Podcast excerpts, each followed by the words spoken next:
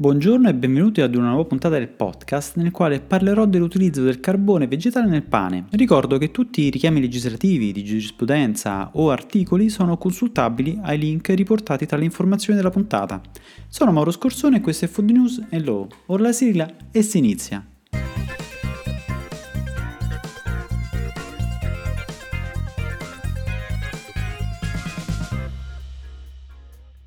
Le sentenze arrivano dopo molti anni, in special modo se mh, derivano dai giudici della Cassazione, ma è utile per richiamare un argomento di moda, ed è il caso di dirlo, diversi anni fa. Era forse il 2015 e sul mercato iniziava ad essere presente del pane al carbone vegetale. Dall'aspetto scuro e sottobanco vantava proprietà salutistiche derivanti proprio dal carbone vegetale. Ovviamente da non confondere con il pane nero, ricetta presente in alcune regioni d'Italia o paesi europei che ovviamente non contiene il carbone vegetale. In tal caso è la farina di segale, ingrediente principale a conferire colore al pane, oltre ovviamente anche altre caratteristiche nutrizionali derivanti proprio dall'impiego di tale particolare farina ricca di fibre. Come un qualcosa possa diventare di moda o virale è forse il segreto che vorrebbe sapere chi si occupa di marketing o i commerciali aziendali, perché in tali casi basta avere il prodotto perché è il consumatore che lo cerca da solo. Come spesso le mode arrivano, poi passano, ma a Natale girando per alcuni mercatini di piazza mi sono imbattuto ancora in tale prodotto, eppure eravamo nel 2019, nonostante negli anni una serie di circostanze e chiarimenti sono stati emessi anche dal Ministero della Salute. La sentenza pubblicata pochi giorni fa mi ha fatto tornare alla mente un argomento che ha interessato anche il lavoro di noi consulenti del settore. Un caso che trovava poche soluzioni pratiche dal punto di vista legislativo, ma che pesava molto dal punto di vista commerciale. Mentre cerco il materiale per questa puntata, rilevo ancora molti siti che propongono di fare mh, ricette in casa a, del pane al carbone vegetale. Alcune ne richiamano anche benefici ed altri ne associano anche, aggiungo, gli effetti collaterali, se assunto ad esempio in, pro- in prossimità di medicinali. Come sempre la rete crea falsi miti, ma se nel 2020 esistono ancora moltissime fake news, ma ne siamo coscienti e stiamo timidamente cercando di arginare il fenomeno, figuriamoci nel 2015. Circolavano moltissime informazioni false sugli effetti salutistici del pane al carbone vegetale. Sicuramente gli effetti miracolosi hanno inciso molto sugli acquisti, come anche il fatto che il carbone vegetale aggiunto in ricetta facilitasse la digeribilità del pane.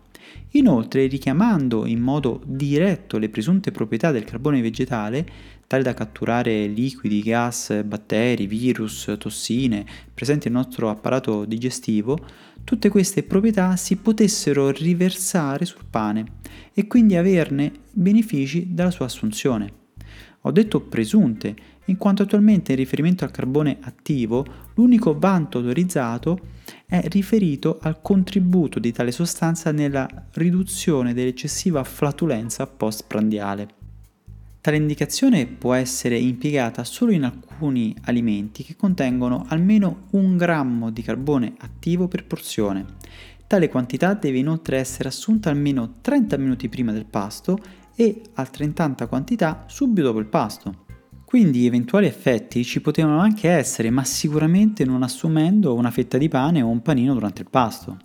Una moda che si basava quindi su alcuni equivoci. Il primo nella possibilità di godere degli effetti appena richiamati in un prodotto ricettato ed anche nel fatto che legalmente il pane non può utilizzare il carbone vegetale come ingrediente. Una moda che stranamente è diventata talmente tanto diffusa da scomodare anche un chiarimento del Ministero della Salute.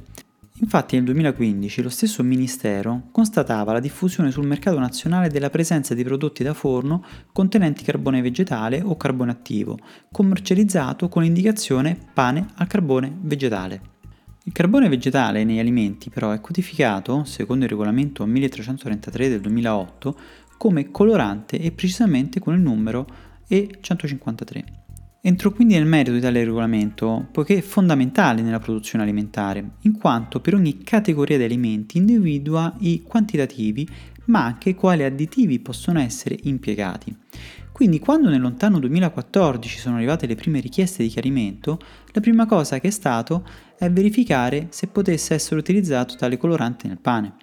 La categoria pane e panini non ne prevede la possibilità e pertanto non è possibile produrre del pane impiegando tale colorante, mentre invece potrebbe essere impiegato nei prodotti da forno fini, che invece comprendono i prodotti dolci e salati come fette biscottati e cracker.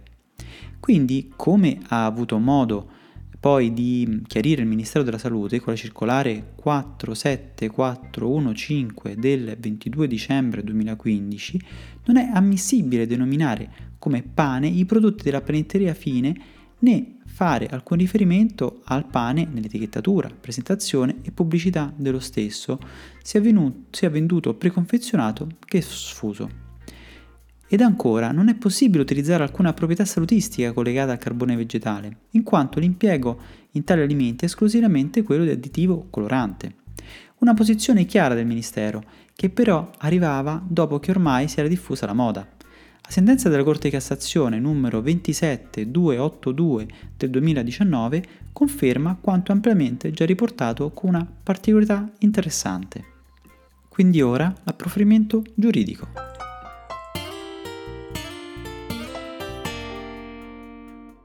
Il legale rappresentante di un supermercato è stato condannato per il reato di cui all'articolo 5,1 lettera G, legge 30 aprile 1962 numero 283, per aver impiegato nella preparazione di alimenti, detenere per vendere o somministrare sostanze alimentari con aggiunte di additivi chimici di qualsiasi natura non autorizzati con decreto del Ministero della Sanità o nel caso che siano stati autorizzati senza l'osservanza delle norme prescritte per il loro impiego. Ovviamente oggi dobbiamo fare riferimento al regolamento comunitario numero 1333 del 2008 e che, come vi ho già anticipato, non ammette pane, nel pane l'impiego dell'additivo colorante carbone vegetale. Il ricorrente però si è difeso sostenendo che il carbone impiegato era un additivo non chimico, per cui non rientrava nell'ambito della richiamata norma, ma anche che il black burger al sesamo, oggetto di contestazione, era un derivato del pane ed infatti non era definito in confezione come pane. Mi vorrei soffermare proprio sull'interpretazione dei giudici della Cassazione, poiché una considerazione che circolava nel lontano 2015 proprio per aggirare la limitazione era quella di non chiamare tali, tali alimenti pane. I giudici pongono proprio su tale questione il loro ragionamento.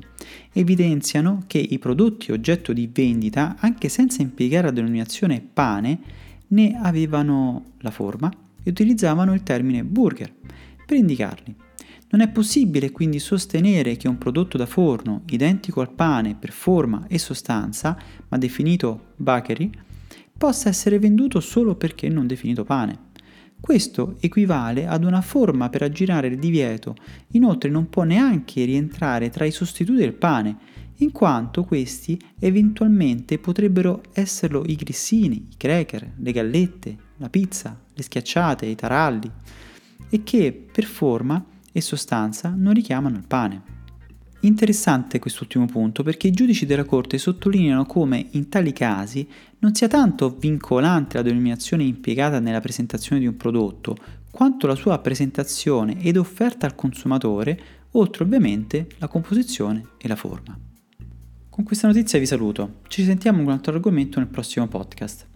Se questo podcast vi è piaciuto, vi chiedo di mettere un commento positivo, un like, una stella sulle varie applicazioni utilizzi per ascoltarmi e di condividerlo e mandarmi un messaggio anche per critiche, vocale o scritto tramite WhatsApp al numero 328 62 04 032. E vi ringrazio per avermi ascoltato.